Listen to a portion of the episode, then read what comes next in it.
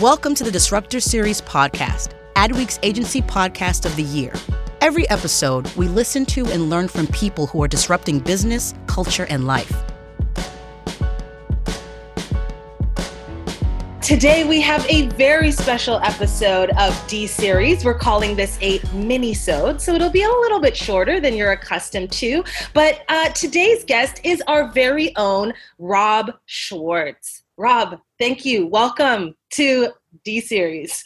it is such an incredible honor to be on Adweek's agency podcast of the year. We thank you so much for joining. We think that you're a big reason why we uh, have won that distinguished award. Well, I hope I'm not selling too hard. Never. That's impossible.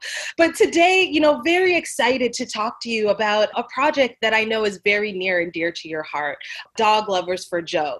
So I just want to give our listeners just a little bit of context about what Dog Lovers for Joe actually is. I'm going to read a little bit from actually dogloversforjoe.com to set okay. the stage a little bit here for, for folks that uh, may not necessarily be familiar. So, right now, it's the first time in over a hundred years that there hasn't been a dog in the White House, and it shows. Science shows that dogs make us more compassionate, more friendly, healthier, and happier. In fact, according to a recent study published by The Guardian, animal therapy helps to develop problem solving skills, empathy, attention to the needs of others, a sense of responsibility, and a way of channeling aggressive thoughts among individuals who have proved hard to reach with conventional psychiatric drugs and talking therapies. In other words, vote for Joe. He's a dog guy. Tell us a little bit about that. Tell us a little bit about Dog Lovers for Joe in, in, in your own words. Well, thank you. Uh, yeah, well, I uh, was originally invited to work with the Biden team uh, as part of a group uh, of other uh, advertising folks. And we had a, a, good discussion with them. They were really looking for what I would call platform ideas. Hey, what can we do on Animal Crossing? What can we do on Spotify? And it seemed like we just needed to step back a bit. And what I had done was write a strategy, which was essentially have dogs lead Joe into the White House.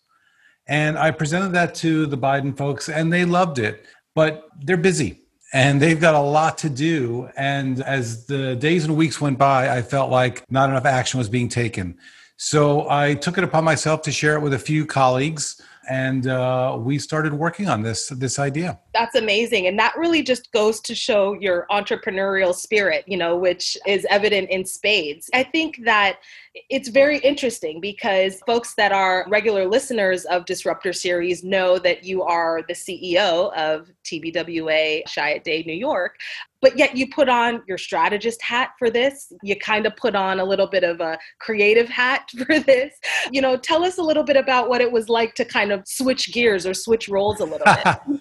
Well th- yeah thanks for bringing it up. I mean I, I should be very clear that this was rob schwartz concerned american citizen. This was not a project of uh, rob schwartz ceo of tbwa chiat day new york they were separate and I think that, you know, as someone who's been in the business as long as I have, I mean, I started out as a copywriter. So, you know, leaping to creative was not a far stretch for me, but I have grown as a strategist. I think I've gone from strategy adjacent. I think I'm officially a junior strategist at this point in my skills.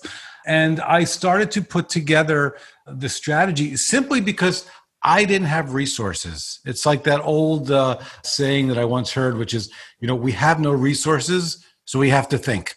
Uh, and what I started to do was do a little bit of desktop research. I mean, I had a hunch, I mean, uh, and I think this is important for people. You know, the data is great, but the hunch is what leads the data. So I had this hunch that you know, dog people are different than non-dog people, and I just started doing a little research on dogs, and things blossomed from there. That, that's amazing. And welcome to the Strategist Club. you know, uh, uh, Ad Age, New York Daily News, TheBark.com, Fast Company, Daily Mail UK, HuffPost, Newsweek, and the list goes on. These people have all done articles or have covered Dog Lovers for Joe. Why do you think this is resonating so much? Well, it is a bona fide hit. I mean, I've never seen the kind of uh, tsunami of press and I didn't have to put on a PR hat. I mean, I literally tweeted out the film, and uh, Ad Age picked it up first, and the tsunami happened after. And I think it is scratching an itch. And part of the thinking was there is logic to vote for Joe, and that's out there. And there is incredible work being done by folks like the Lincoln Project and Meidas Touch on what I'll call, in the most positive sense, the mudslinging. I mean, both of those entities are punching very hard. But what was open, what was white space, what was daylight was something a little softer, and something a little more emotional. And I think, you know, as disruptors, you know, by nature uh, and by what we do daily, looking for that disruption, uh, you saw that emotion was there. And that is what I pursued. And uh, that's what seems to have connected.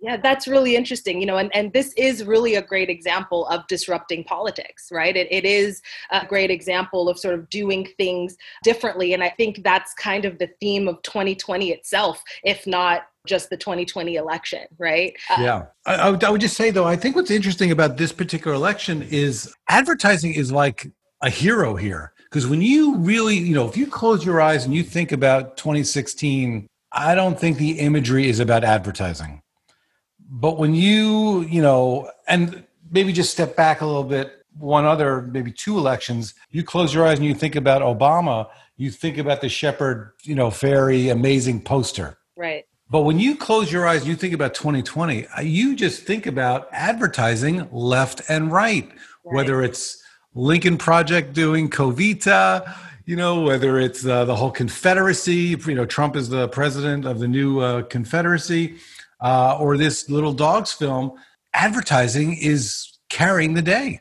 Yeah, that's that that is truly fascinating, right? And, not only advertising sort of carrying things or, or or sort of being more apparent with this election, but also the way in which the advertising is being used. You know, you you've brought up now Lincoln Project a, a couple of times, and it's it's very interesting because for folks that may not be as familiar with the Lincoln Project, essentially, they are the brainchild of a team of very intelligent folks that essentially was like, okay, if the Democratic Party is not going to go low and going to stay high, we'll go low for them, you know? And the ability for advertising to actually help to guide the conversation and influence psychology in a way that I think, to your point, we haven't really seen before. It's sort of serving almost this tertiary purpose in the campaign of sort of allowing certain things to be said or, or stories to be told that neither party necessarily wants to to put their name on you know like at the end of a lincoln project ad or, or at the end of you know an ad for dog lovers for joe for example you don't see joe biden come on and say you know and this message was approved by me you know? And, and so i think i think there is something really interesting there. Well i refer to it as the digital militia. Mm. So you've got uh, these folks out there like Lincoln Project uh, and others who have formed uh, really this this thought militia. You know, just a couple things. You know, just to you know amplify that uh, you were saying. I think with first off to understand Lincoln Project, these are Republicans, longtime Republican communicators who are choosing to promote the Democrat. So it's country over party. That that that's a big point.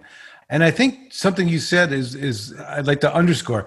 When Trump goes low, Lincoln Project goes incisive. Right. You know, they're just so much smarter than anybody associated with that uh, with that Trump team. And the thing that I think really inspired me was a piece of language that I saw months ago. And they closed the film and they just wrote the line Trump or America. Wow. Trump or America. Three simple words. And that is everything. Those three words encapsulate what is happening uh, in this campaign. And it happened to come from that thought machine called Lincoln Project. Yeah, I mean, I think that that is really powerful. And just a small sort of personal anecdote that can help, you know, just amplify that a little bit more is like, I actually found myself in the middle of a Trump rally uh, last month uh, when I was in Connecticut uh, and, went on a little weekend getaway to Mystic, Connecticut. And uh, on my last day there, went for a little walk by the water and one second I'm sitting on the dock, the next second there's a whole bunch of Trump flags, and the um, the Pontillas were were kind of going by with all of the Trump flags on the boat. And I'll name drop Canada again. You know, as a Canadian, you know, I, I've only seen this stuff on TV and never actually experienced that. I've actually never actually personally even been around someone waving a, a, Trump flag like in my face. I've never I've never actually seen that. And so something about what you're saying in terms of, you know, Trump or America is very interesting because that is quite the provocation because these people are making a false equivalent because the America I know, the reason I moved to this America is not that, you know? Mm. And, and, hmm. so the, the best version of America, I think, is, in my personal opinion, one without Donald Trump. You know? Yeah, without without question. But I think uh, you know what's interesting is you know, and maybe this is because you know we're advertising people, but words and images, you know, are really important. And I think you know, to your point, these uh, mini you know flotillas, you know, that's that's imagery right for Trump. I you know when I look at dog lovers for Joe, it's words and pictures. That's what is what's working here. When you see these very evocative photos of Republican heroes, you know, yeah. whether it's Reagan with Lucky or it's W with Barney, that imagery is very powerful. Yeah. And when you marry that to a line that I wrote, which is choose your humans wisely, yep. that is what's kind of carrying the day. And whether it's Trump or America, which is powerful words, or choose your humans wisely, which is just an old school call to action done in a fresh way, mm-hmm. um, words matter fully totally agree. You know and and i think one thing I, i'm curious about and i think our listeners might be too is you know you touched on a little bit about kind of the the imagery and a little bit about the choicefulness of the images that you used in that video. Can you tell us a little bit more about like the actual production itself and a little bit more about actually the line and kind of just like the creative process that you went through? Sure. You know, the uh, the strategy was was you know people really liked it, and uh, coming off the strategy, you know, use you know uh, have dogs lead Joe into the White House. Uh, I just started talking to people, so I sent the strategy to a writer named George Tannenbaum, who folks may know and I sent the deck to Patrick O'Neill, who uh, used to be the uh, executive creative director of uh, of Chiat LA, and Patrick and I worked together very closely. George and I are friends via social. We're not uh, we never worked together, but I you know I admire him and I admire his work. George came back to me immediately uh, with a number of interesting ideas. He had a very funny idea with Jeff Goldblum. There was another idea on the table of a, of a number of talking dogs with famous voices. So imagine you know, a poodle with Susie Essman and I don't know, a Doberman Pinscher with Larry David. Uh, you know, there's a there was a very funny script with Chris Rock. So there was a number of ideas just coming from this strategy. And I think as you know, a strategist yourself, if you've got a good strategy, it leads to kind of fertile creative thinking. Right. And one of the things I had was just a, I said, well, let's also look at the kind of the history. It's, it, you know, I'm, I'm seeing that all these other presidents had dogs I sent that to Patrick. And at the same time, George had sent me this great clip of Trump mocking dog owners. You know, how would I look, you know, in the White House walking along? I, literally, I think within 12 hours of each other, that clip, and then Patrick just did a, a beautiful uh, curation of shots that looked like a storyboard. It was like, wow, these two things are coming together. Boom. I sent it back out to Patrick. He's like, this is great. We need a line. so, uh, I, then I wrote the Choose Your Humans Wisely, and I knew that Dan Boutsen, who is the editor, uh, and you know he cut so many things uh, for Chiat over the years, but one of the things that he's most famous for is that he cut Apple's Think Different. Right. So I knew I knew Dan well. We've worked together for years, and he's very good with montage and emotion. And Dan saw it. He's like, "This is amazing," and I don't know, four hours later, we had a cut. I mean, it was just incredible the wow. speed with which things came together. Well, I think that that is also just a function of, of how passionate people are about this, right? You know, you mentioned a little bit earlier this was a side hustle for you. You know, this is not affiliated with the agency itself. And I, I, think, you know, just tell us a little bit more about like the passion that pushed you and, and the passion that I think the team uh, had uh, uh, for the specific project. Well, I would say that I'm not really a political person. And, uh, but what I was seeing, especially over the last four years, is, you know, Trump is bringing out the worst in America. And for whatever reason, it has brought out the best in me as just a creative person. And uh, I don't want to live in the country that he has dreamed up. And I don't want my children to live in that country. That's not the country that I grew up in. And I think when you start to look at between COVID, between George Floyd, between all of these forces that were escalating, it has just inspired in me a need to not be silent. Now is not the time to be silent. I do not want to live in Trump's America. I know a lot of people who don't want to live in Trump's America, and I'm doing everything in my power to take this guy down. Thank you. You know, and I, I think you know a lot of people would would share that same sentiment, and that is uh, super powerful. Uh, you know, I, I, you mentioned a little bit earlier, Rob, about like the many hats that you've worn through the development of this project, and uh, one of the things you've also become is a uh, a social media guru, if you will. You know, you you basically personally manage the Instagram and the Twitter. Uh, Wait, shh! Don't tell people that. They think, think this is a giant army. oh, the cat's out of dog's out of the bag. Uh, but you know just tell us a little bit about you know what you've learned through this process. Tell us a little bit about you know you've basically been doing a lot on instagram and i'd love to kind of hear from you what that's like and, and, and what you've learned. All right you asked for it. Well i think the first thing that i learned is that social media is alive is dynamic is ongoing. And I do think that there is a tendency sometimes in agencies that we prepare our post for whatever the client is, and then we post our post, right. and we wait. And what was interesting about this process, you know, from everything from the website to Instagram to Twitter, is it had to happen now. Right. There was no waiting. I mean, I didn't, you know, I've never built a website myself. Right. You know, we've always had very talented people in the agency that build a website. but I built the website in an hour because some you know you needed a place to go for the film. Once you saw the film, where do you go? So you start to see, okay, ecosystem is important. Right. So I wanted people to go from the website to Instagram. Right. And okay, so what's the Instagram page going to be? Well, the Instagram page is going to be really vibrant and really visual. And at the same time, we're going to concurrently have a Twitter feed, and the Twitter feed is going to be mostly verbal. So it's very interesting as you see the platforms, how they can work together. And of course, you know, I've got my daughter over here who's like, you got to get on TikTok. Okay, so so we have a dog lovers for Joe TikTok as well. That one's oh yes, that okay. I'm about to start following.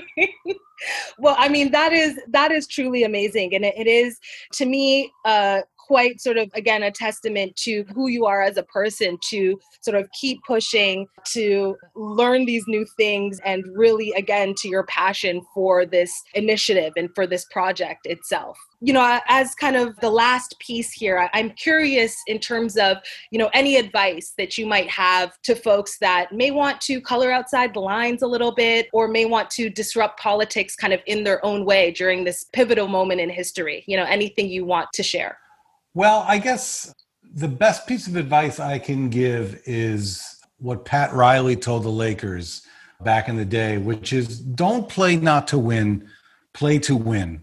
So if you've got an idea, just get out there and make it happen. Uh, you have all the tools in the world to do so. And if it doesn't work, it's not everything that that we've done from you know Dog Lovers for Joe has worked. Run it. If it's not catching fire, either take it down or invent the next thing.